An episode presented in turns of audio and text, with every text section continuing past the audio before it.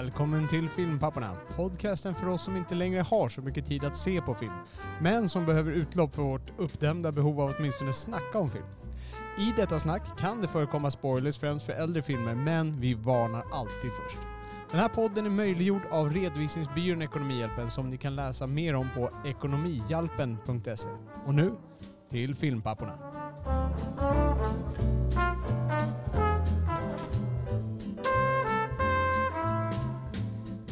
Depression leads to anger.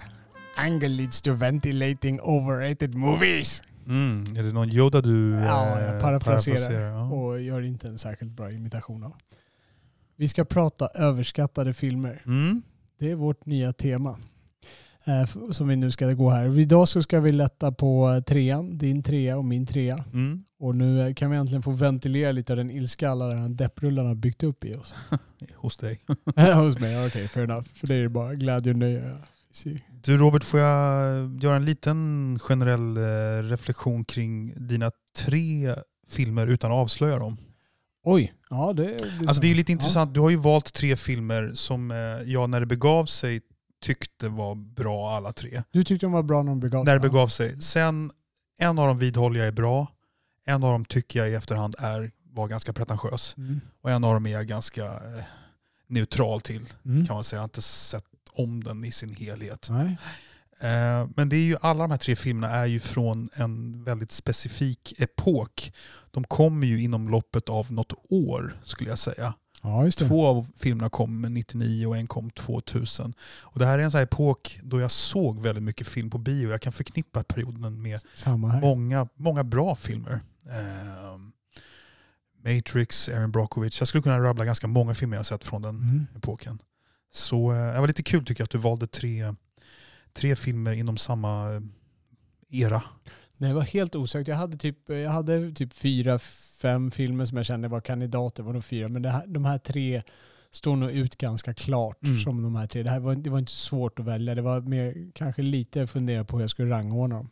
Okej. Vilka jag kommer glida in till. Inte så mycket på trean, för trean är en, en naturlig trea. Men tvåan och ettan, där, där har jag lite betänklighet. Men det återkommer jag till när vi ska dra tvåan och ettan. Ja.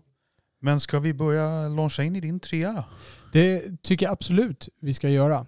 Och eh, då kommer jag att introducera dem med ett eh, litet eh, musikstycke. Är det Enya? Man kan tro det. Time to... Du, eh, nu är det ju så här att du vet ju vilken film det här är. Jag hade inte känt igen det i alla fall. Jag hade inte känt igen om du inte Du hade inte känt Nej, igen det, nej, ja. nej. Det här är ett väldigt känt stycke. Det här är ett av de mest sålda soundtracksen genom tiderna. Är det typ Hans Zimmer eller? Det är Hans Zimmer. Jag gissade bara. Precis. Det här är en, eh, en riktig diva som eh, sjunger de här orden. Jag har sett Är det här henne live. slutet av filmen? Ja. Det låter som det. De använder den här i slutet av filmen, ja. Ja. Precis. Eh, om man säger eh, melodin finns med lite... Gör den det? Finns den med i delar av filmen? Eh, ja, nu blir jag osäker på de andra delar. Det här är, stycket heter Now We Are Free från- Gladiator Soundtrack. Jag kommer att länka till den på där. För det är just Now we are, Now We Are Free. now we are free. Ja. Eh, Jimon Hanzo säger att nu är Gladiator free för nu har han död och fått sin hämnd. För det är Gladiator som är min tredje mest överskattade film. Mm. Och för er som eh, känner till min eh, Ridley Scott angst, min Ridley Scott... Jag skulle säga förakt men det är kanske är lite ja, starkt. förakt är för starkt där. ja, han har gjort en del mycket bra grejer så att det är en annan diskussion. Eh, Men han det- är en överskattad regissör kan man väl säga kortfattat. Ja, han har blivit en överskattad Ja. regissör. Eh, och jag vet inte om folk skrattar honom så mycket längre. Alltså det, han, han gör ju inte särskilt många bra filmer. Han- Hans filmer blir inte särskilt stora hits. De drar stor publik för att de är, de är ögongodis och de lever på Ja. någon franchise. Jag tänker nu på hans Covenant och Mm. de här Alien. Han, är, han fortsätter att få så kallade hits men han är ingen kritiker-darling längre kanske man ska säga. Nej, Eller? jag tror inte att de är hits heller till Nej. så stor till så De går grad. plus i alla fall. Eller? Ja, de, Ja. Går, de går inte minus, Nej. skulle jag nog säga. Nej. Mer. Så att, eh, ja, han eh, får, verkar få mer eller mindre fria tyglar. Men han har ju några riktiga bomber under bältet också. Som har eh, dragit ner pengar. Inga, så här, inga som välter omkull filmstudios, men... Så det här är ju en genre som jag vet att du gillar generellt sett Ja. Och jag, jag borde gilla den här filmen. Eh, Men jag gör inte det. Och det, det finns en enkel anledning som jag vet att jag har nämnt någon gång tidigare. Men låt mig bara först dra lite lätt handlingen ifall det är någon som inte har sett Gladiator. Den utspelar sig då under romartiden. Marcus Aurelius är kejsare och eh, de bedriver eh, korståg höll jag på att säga, men de bedriver eh, kampanj, krigskampanj uppe i norra mot barbarerna där uppe någonstans, antagligen Tyskland, den som idag är Tyskland. Eh, och det är där filmen tar sin början. Det är ett stort slag och det slaget är maffigt. Det är riktigt eh, välgjort. Och där, Där trodde du att det skulle vara en bra film. ja, men alltså, där kommer Ridley Scotts, Ja. alltså hans styrka in. För att där, alltså den är, den är riktigt jäkla värd. Det är ett spektakel att se. Det spektaklet är värt bion att, alltså biobiljetten att titta på. Den är, Eh, det är riktigt välgjort. De, de tog en gammal skog som ändå skulle huggas ner så han fick göra lite vad han ville med den. Han slängde eld där och satte eld på den liksom och, och de skjuter pilar. Jag tror de hade så här 20 000 eh, gummipilar eller vad de använder nu för typ så där, för låtsaspilar till den här scenen. Och det är massa statister. Jag tror de filmar i 20 dagar filmar den där och jag vet inte om den är 10-15 minuter uh, av filmen liksom. Och här är Ridley, här är, um, vad heter han då, Russell Crowes karaktär med och strider. Exakt, han är generalen för armén då, under Marcus Aurelius. Och de vinner det här slaget och nu har de mer åt det där och de pratar lite filosofi. Och sen kommer då eh, kejsarens son och dotter. Sonen spelar av Joaquin Phoenix som heter Commodus. Och eh, Commodus får reda på att han inte ska bli eh, kejsare utan istället ska det bli just Maximus för att han, eh, han har mycket bättre moral. Så då dödar Commodus eh, sin pappa Marcus Aurelius. Förgiftad va? Eller nej? Nej, han stryper honom. Han stryper honom. Rakt upp och ner. Ja. Eh, han blir så arg så han bara stryper ihjäl honom Okej. på plats. Eh, så att eh, då, då var det klart med det och då blir Commodus kejsare och Maximus han hade redan fått lite hints om det här så han förstår ju att det är något fult spel i görningen där att, eh, att Marcus Aurelius inte bara dog.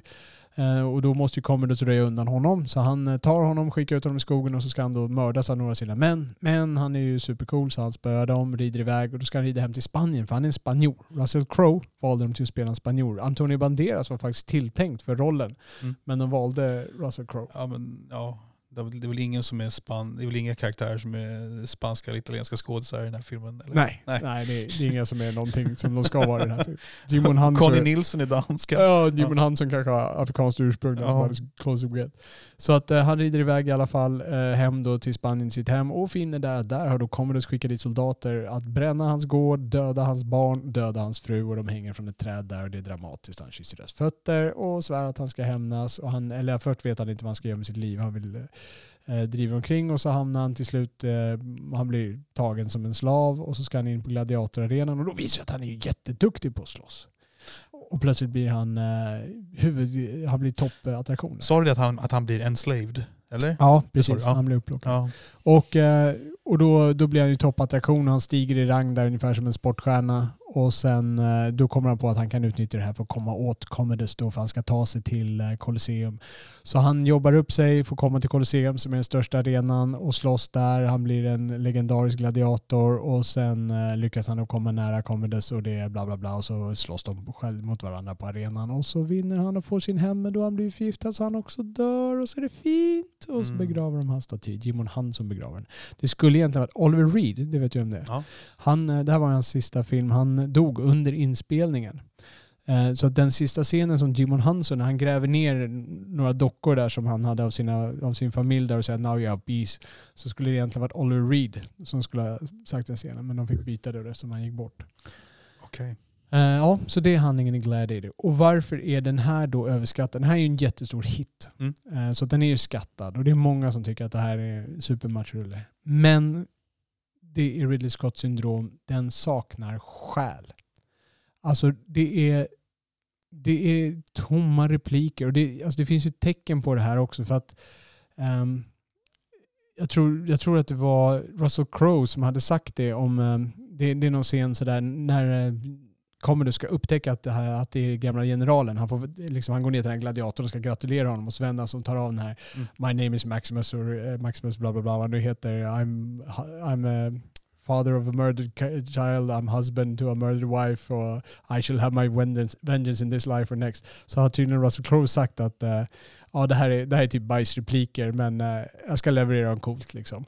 Mm. Ehm, och, och det är en grej. Sen är det sådana här saker som att ehm, eh, editor, eh, vad säger man? så? ja, klipparen. Ja, klipparen. Han, han gick in och, och klippte in en scen i början, det här med han går med handen genom gräset som har blivit lite eh, legendariskt, vad säger man, lite ja, Kult. kult tack. Ja. Det, det, den scenen klippte han, den skulle egentligen vara på slutet när han kommer då till sin himmel och får se sina barn. Och den, den återkommer där då. Men han klippte in den i början för att han skulle få liksom lite mer känsla i det.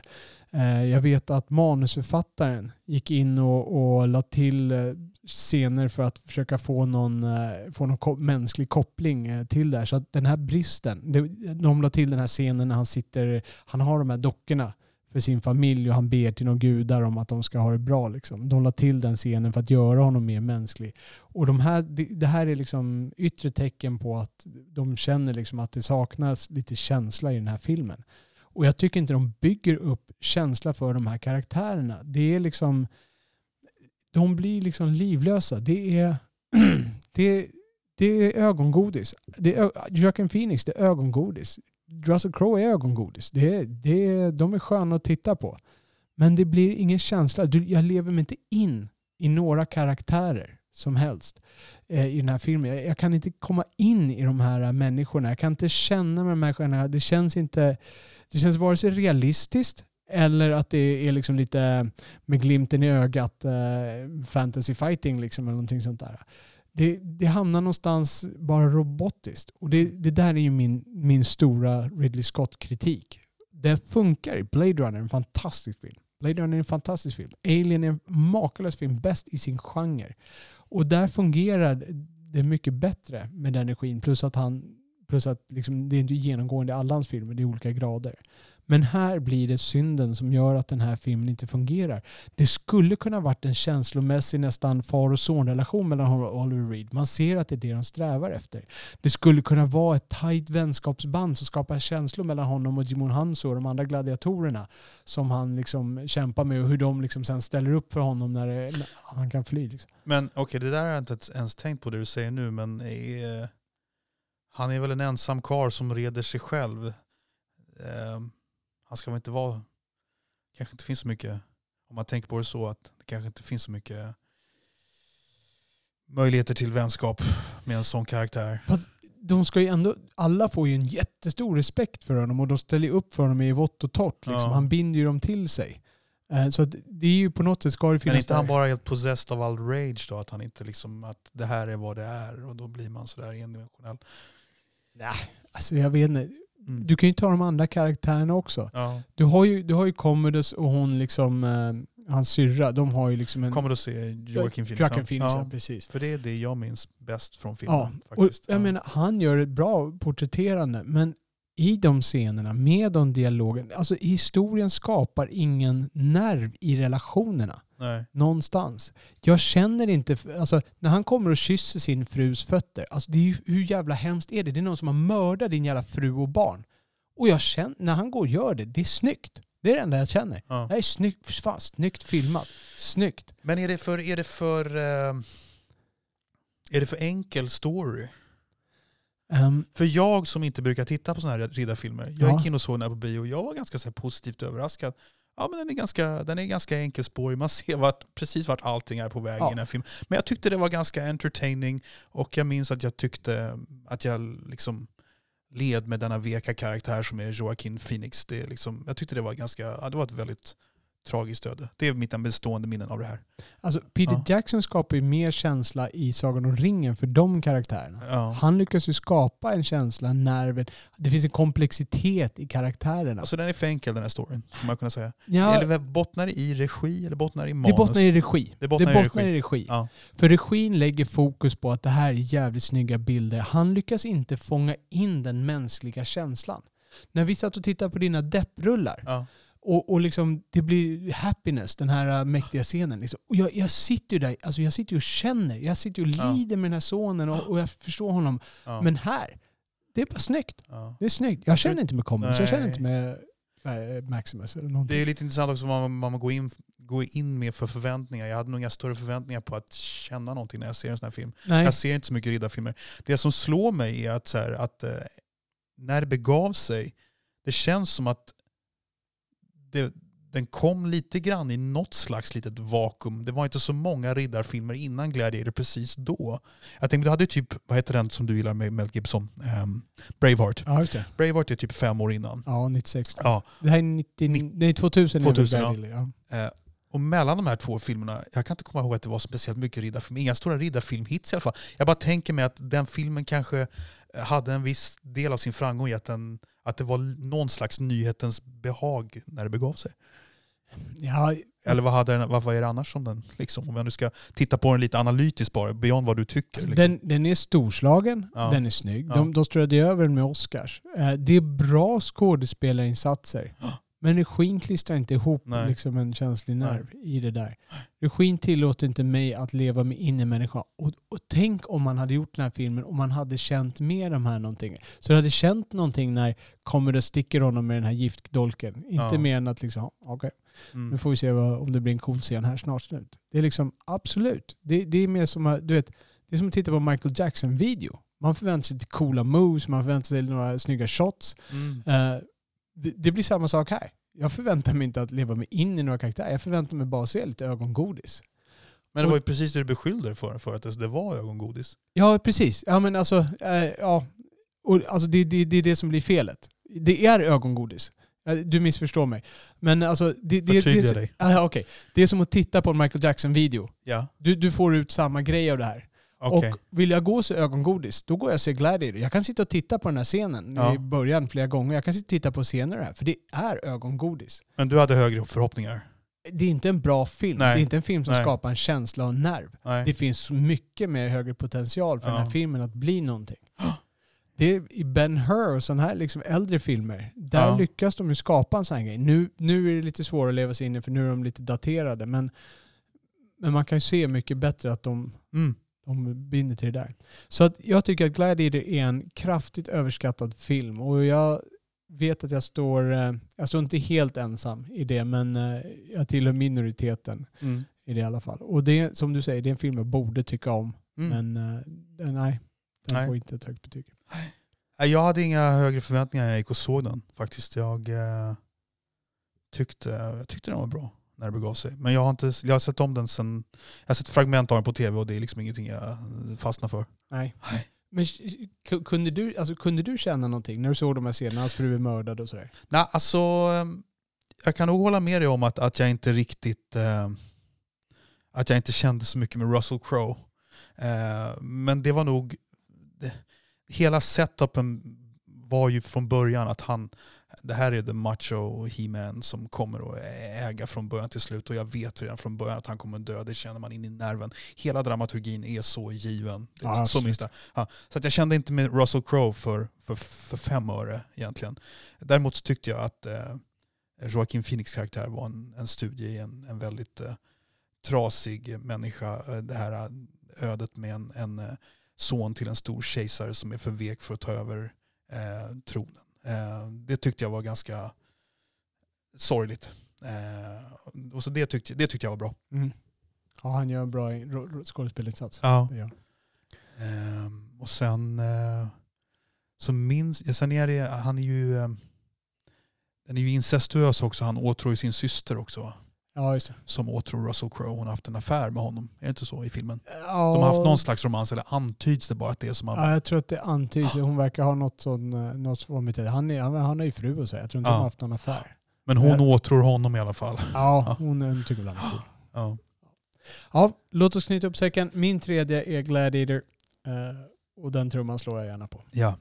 Vad Men- har du Oliver? Jo, men det är lite intressant. Jag hade faktiskt noterat två små eh, gemensamma nämnare inför det här, båda två filmer. Men nu kan jag faktiskt summera till, eh, till tre gemensamma nämnare. Okej. Du har delvis det här med förväntat ögongodis. Ja. Du har eh, våldet som är liksom lösningen. ja, just det. Och du har staden Rom. Rom, det låter som Gladiator 2 det här. Ja, men det är en sorts gladiatorfilm det här. Det är då The Way of the Dragon Aha. med Mr. Bruce Lee. Ja. Eh, och eh, jag säger ögongodis för Bruce Lees filmer. Det är inte speciellt brighta stories. Man tittar på det för att det är Bruce Lee, karismakungen som dansar runt och slåss och sparkas. Och det är som att titta på en Michael Jackson som dansar eller en Fred Astaire som dansar. Eller Vad är den olysande historien i Way of the Dragon? Jo, ehm, den utspelar sig då i Rom där några släktingar, eh, vänner till Bruce Lees karaktär, de driver en, en kinesisk krog i, i Rom. Okej. Och de blir utpressade av eh, kinesiska brottslingar. Så det är en kinesisk affär i Rom. Eh, jag vet inte hur credible eh, det är. Jag vet inte vad det finns för hur mycket invandring har, kinesisk invandring det har funnits i Rom. Säkert en hel del. Men ja, man kan börja ifrågasätta the setup redan där lite grann skulle jag kunna tänka mig.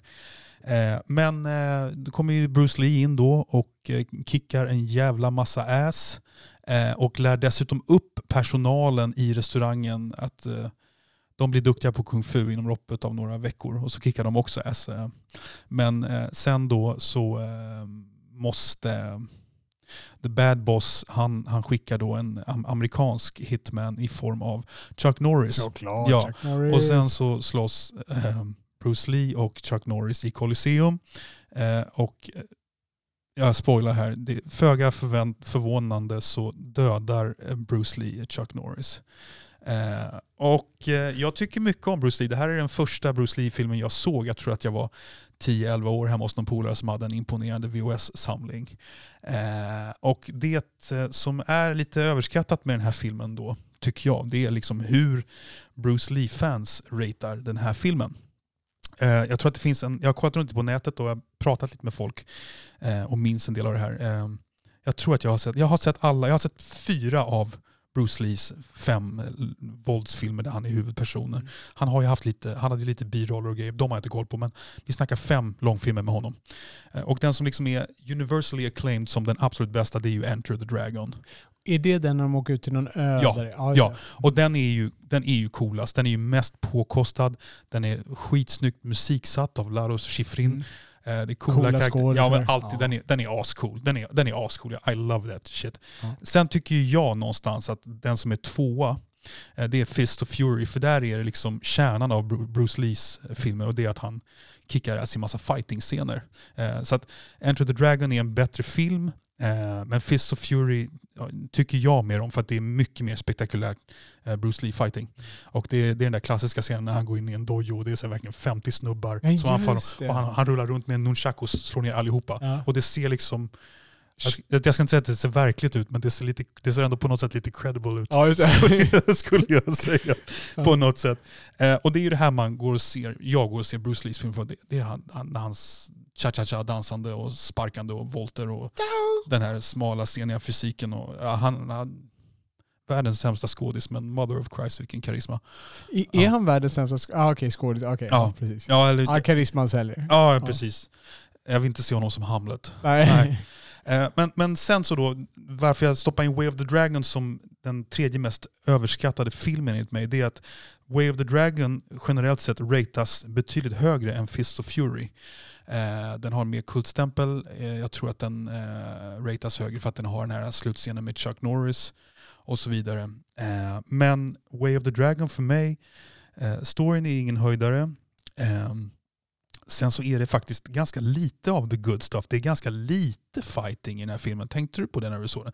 Det är inte, så här, det är liksom inte non-stop Jackie Chan fighting. Utan det är, man skulle kunna liksom klippa ihop allt fighting till typ fem minuter känns det som. Ja, det, det är inte särskilt mycket. Det är någonting i början när de är i restaurangen där, typ, Ja. när han har kommit dit och sitter där och, och han går ut och skyddar sina släktingar första gången. Ja. Och sen är det någon gruppfight Ja. sånt.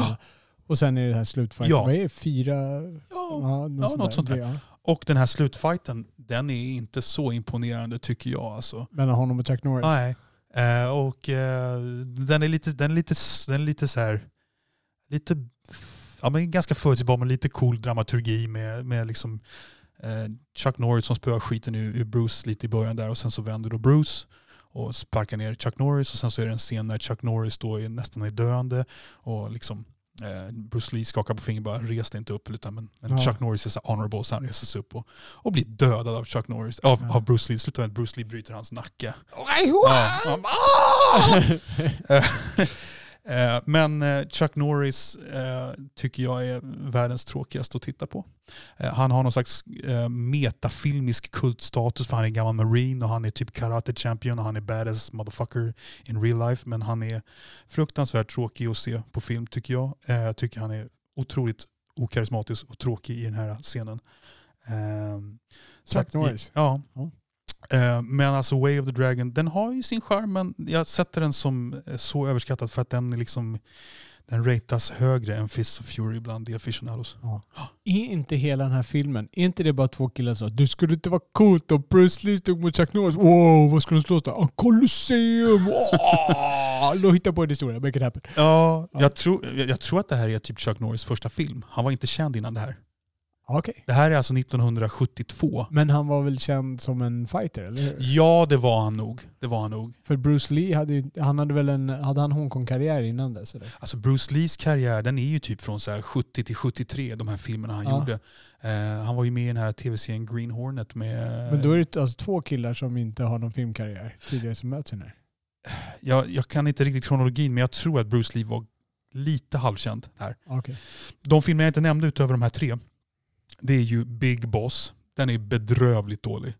Är det den han slåss mot Kareem Abdul-Jabbar? Nej, det är Game of Death. Game of Death. Och den brukar ratas som absolut sämst. Okej. Jag skulle säga att Big Boss är ännu sämre. Okej. Eh, men alltså Game of Death, där, där, han dog ju under inspelningen. Ja. Så den var de tvungna att klippa ihop på lite så bisarrt. ja, just det. Men den är ändå ja. lite cool när han slåss mot Karim Abdul-Jabbar och grejer.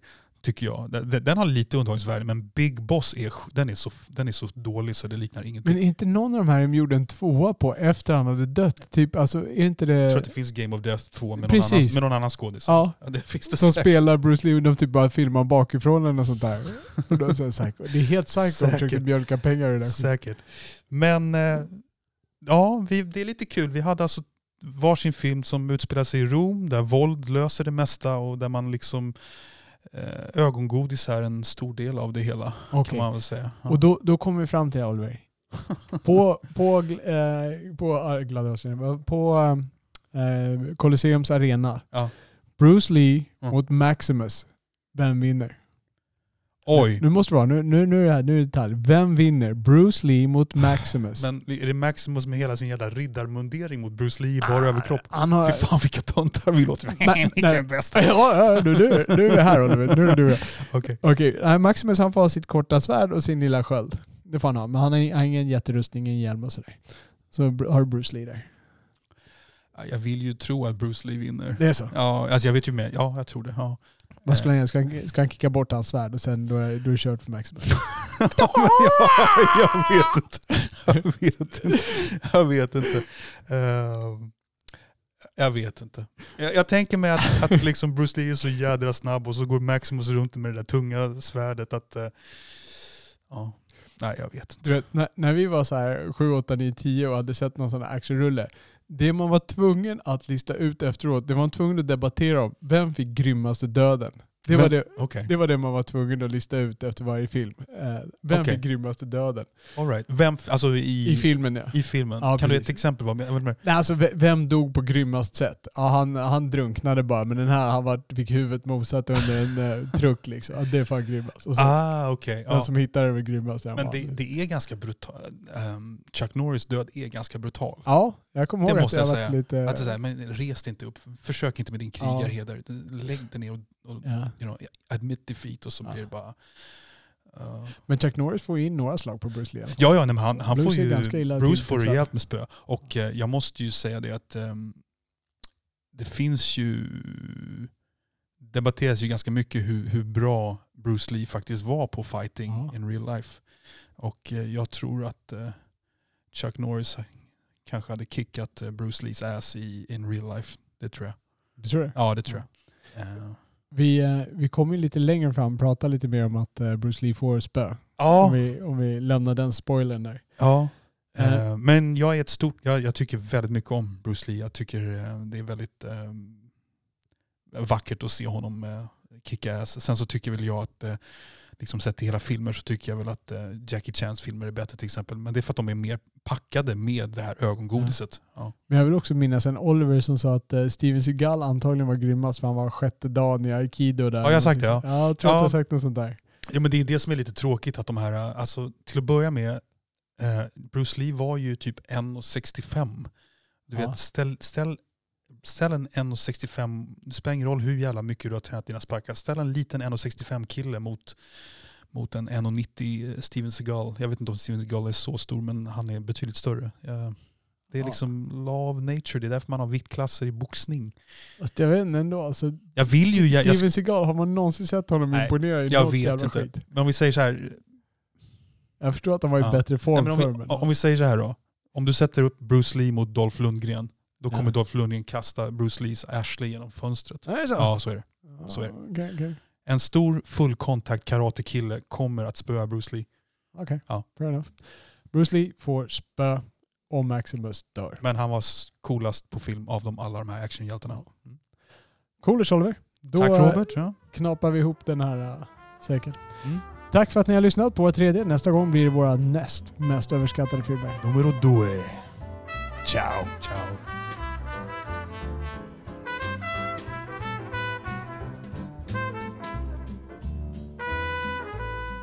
Ni har lyssnat på Filmpapporna som släpps onsdagar, fredagar och söndagar. Man kan ladda ner vår podd i alla vanliga poddappar. Ni hittar också våra avsnitt med fulla avsnittsanteckningar, länkar och klipp vi talat om på vår hemsida filmpapporna.se. Det är där ni lämnar kommentarer till varje avsnitt med era åsikter, beröm, förbättringstips, korrigeringar eller egna anekdoter. Ni kan också följa oss på Twitter, filmpapporna. Med det tackar vi redovisningsbyrån Ekonomihjälpen som möjliggjort denna podd och framförallt tackar vi er som lyssnat. På återhörande.